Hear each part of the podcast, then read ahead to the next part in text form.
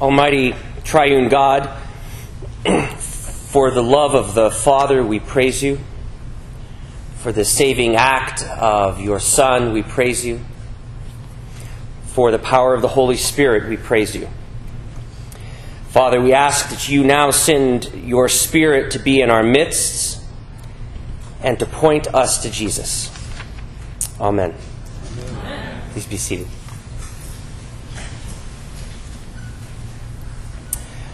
It's great to see you all this morning. Thank you for having me. I bring you uh, greetings from St. George's Anglican Church in Tunis, Tunisia. Um, we are right in the middle of uh, North Africa, and I have the distinction of representing the newest diocese in the Anglican Communion. And I mean that quite literally. We're, as a diocese, we are only a few months old. Uh, and it's not that often that in the worldwide Anglican Communion we see uh, the creation of new provinces or new dioceses, but our diocese is, uh, is brand new. It's called the Diocese of North Africa. And it's so new we don't even have a bishop. And I'm one of only two priests in the entire uh, diocese, even though uh, geographically we're about the size of the lower 48.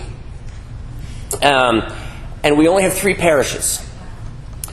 So, the newest diocese in the Anglican Communion, huge space, lots of people, and virtually no access to the gospel. A true missionary diocese. Now, um, what do I mean when I say use the word missionary or say missionary diocese? Surely uh, it comes as no surprise to you that uh, the guy who's living overseas and comes to visit is going to talk about missions. Um, today we use that word missions to refer to all kinds of things. We'll use it. Uh, you know, liberally in the church, we can use it to refer to things like uh, youth ministry or outreach to the poor or even, you know, local church planting. And I don't mind how it's used, I don't have any problem with that. But I wonder if for the next few minutes, you and I can wrestle with this issue of how we are to engage with the places on this earth where there is huge space, lots of people, and virtually no access to the great news of Jesus. I'll tell you about when I first started wrestling with this. Years ago, when I was in seminary, we were shown a map of the worldwide Anglican Communion. It's a beautiful map, and uh, it's a powerful map to look at. Because while there are a few places on the map that are blank because they're very remote, you know, like the Arctic and that kind of thing, it shows that the Anglican Communion has some sort of presence almost everywhere. It's traversed the globe. It was a remarkable map. But there was one glaring problem with this map that I noticed at the time, and that was the entire northern third of Africa was all one diocese. Now, in the parts of Africa that are south of the Sahara uh, Desert, uh, the Anglican Church is established and vibrant and growing quickly. In the sub Saharan region, there were um, hundreds of small dioceses with millions of people. But the entire northern third of Africa uh, it was just labeled the Diocese of Egypt. And I saw that, and right there, right in front of my seminary professor, I called BS. I said, uh, Don't tell me that this means we've penetrated all of North Africa, just this huge area, just because there are a few churches that are overseen by somebody in Egypt. It's a wonderful map. But we can't say the Anglican Communion is there. I called BS. And um, I should tell you that I had a little bit of a reputation in seminary for rocking the boat. Uh, one time, I was, I, because I was interested in missions, I was in this club that did missions type things. And uh, a, a bishop from Africa came to visit our seminary one time, and um, the school administration asked this club that I was in if we would organize his visit, if we would plan his, uh, his visit. And so they, they gave us this uh, folder with all this information about him and accolades about him and where he came from and what he's done. And, um, and in it, it said that his, in his diocese alone, there were over 2 million people. And it was growing and it was vibrant. And of course, we were at the time we were in the Episcopal Church that had less than two million people and not growing and not vibrant. And I said, this guy represents more Christians um, in his diocese alone than we have in the entire Anglican Episcopal Church here in America. Why is the Missions Club planning this visit? So I ceremoniously gave the folder back to the school administration and I said, I'm sure this bishop is a great guy, but this isn't missions. We were working off of this understanding that missions was about big space with lots of people, but no access to the great news of Jesus. So, even though the Christian church is blossoming in some parts of Africa, and we praise God for that, the part that is north of the Sahara Desert is very different. The northern third of Africa is mostly Arab, and it's almost exclusively Muslim. And except for Egypt, there's not been a viable Christian church there for 1,500 years. And what I saw on that map of the worldwide Anglican Communion was a remnant of the British uh, Empire. It was a remnant of British colonialism. There were a few churches started by the British so that Protestants um, who are foreigners or other British people have a place to go to church. But it never spread into the local indigenous populations. North Africa is a big space with lots of people and virtually no access to the great news of Jesus. And 21 years ago, that's where I moved. And it's become my life's work. The new diocese reflects a new reality. It's no longer about British and American people maintaining a handful of foreign churches uh, to serve other British and American people. It's no longer just a convenient addition to the church in Egypt. Um, it's no longer just a, uh, a reason to paint a big swath of land the same shade of yellow. It's now instead a new missionary diocese of North Africa, which is for North Africans for Arabs and meant to be led by North Africans. For 150 years, we weren't much more than just a, a British outpost. Um, but just the last few months, it's all changed.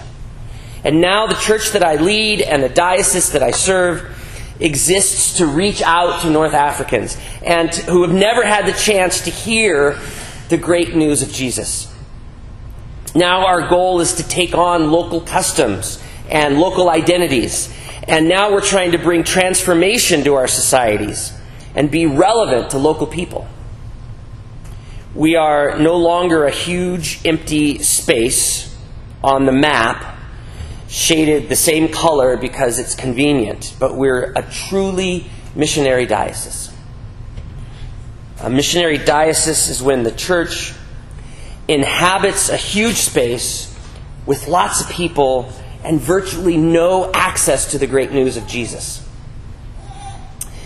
In a missionary diocese, the Holy Spirit works through a small remnant to invade that huge space and to bring conviction on lots of people and to point to Jesus. And this is actually the process that our gospel reading today talks about. This gospel reading from John 16 the passage where Jesus says that he must go so that the Holy Spirit can come, is concerned with the Spirit working through this small remnant to reach large numbers of people who have never heard.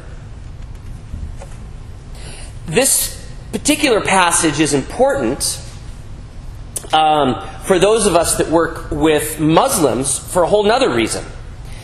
It just so happens that actually Muslims know this passage also, and they will often quote it um, because it's their understanding that in this passage Jesus is talking about this person who will come after him, that he's referring to Muhammad.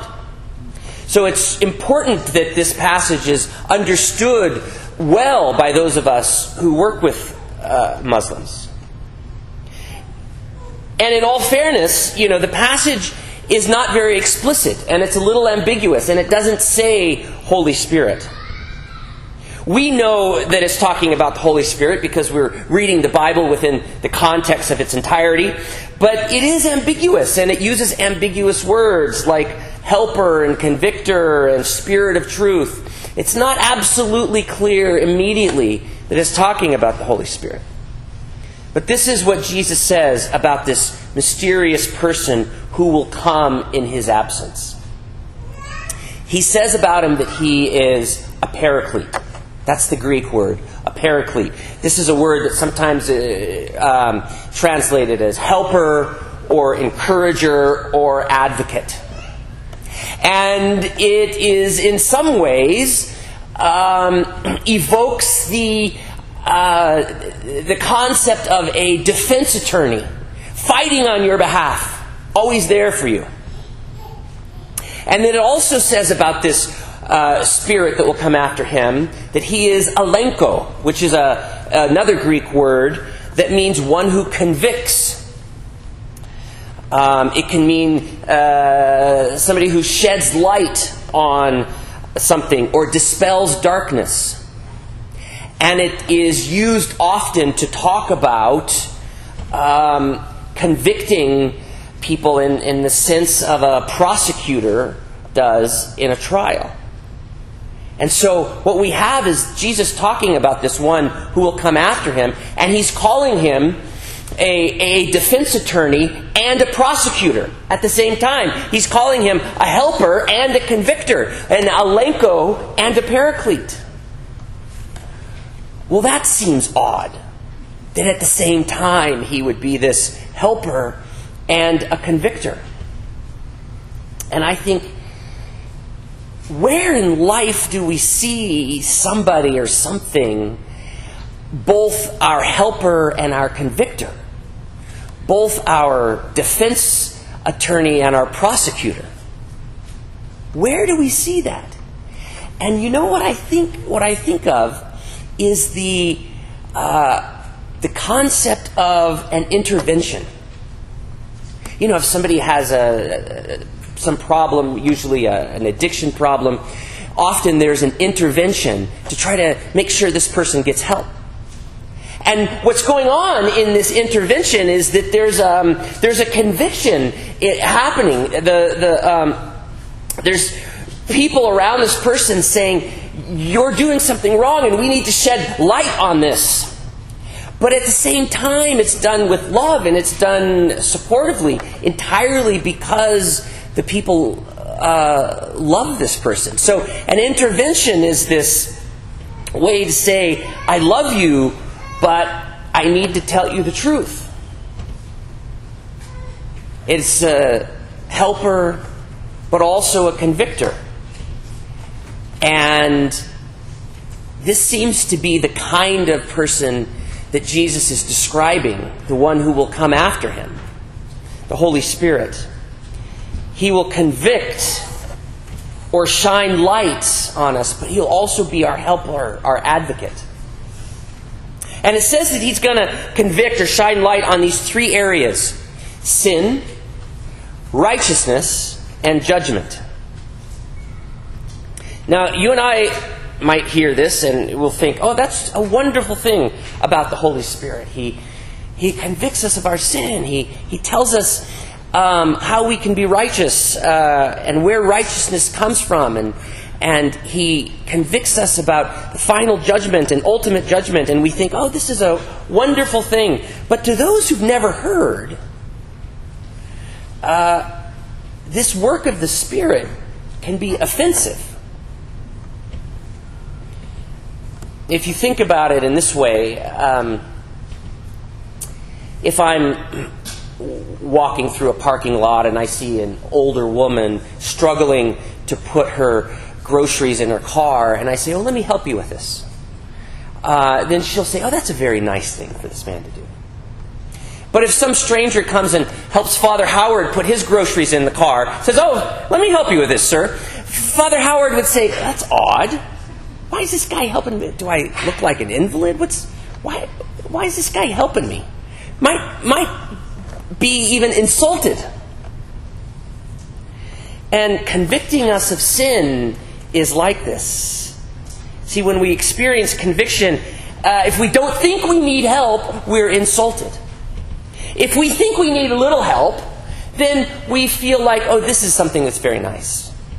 But if we are desperate, if we're desperate, then that helper becomes our Savior. And the role of the Holy Spirit in a huge space with lots of people who've never heard of the great news of Jesus is to have an intervention with people who, who don't know that they need Jesus and are, and are often insulted at the very suggestion of it. And Jesus says that this conviction uh, this intervention is in three areas of convicting of us of our sin, conviction of righteousness, and a conviction of judgment. And I, I, I think what he's saying there is that the convicting of sin is, is getting to the question of what is wrong with us. And convict of righteousness is to say, how do we get right? and the conviction of judgment answers the question how is it all going to end? And this is what the Holy Spirit is active in doing. This is the Holy Spirit's role in a huge space with lots of people who've never heard the great news of Jesus. And the picture that this passage paints is like a a land under a, a spell of an evil wizard. Um, and the Spirit works to break the enchantment of the spell. His conviction is seen as an insult. His, his, his uh, intervention is uh, angers them until this spell has been broken and they're able to see the truth from the Holy Spirit. And I know that we all feel like our own land is under a spell. I, uh, certainly, I, I don't doubt that oftentimes you feel like southern Nevada is under a spell and that the Holy Spirit needs to break the enchantment of, of your community. And I, and I think in some ways this um, conviction of the Holy Spirit for sin and righteousness and judgment is appropriate everywhere. But I can't read passages of the Bible like John 16 without first being reminded that the church must always be concerned with those places on this planet that are huge spaces with lots of people and have no access to the great news of Jesus. And they need the Holy Spirit to organize an intervention. Amen. Amen.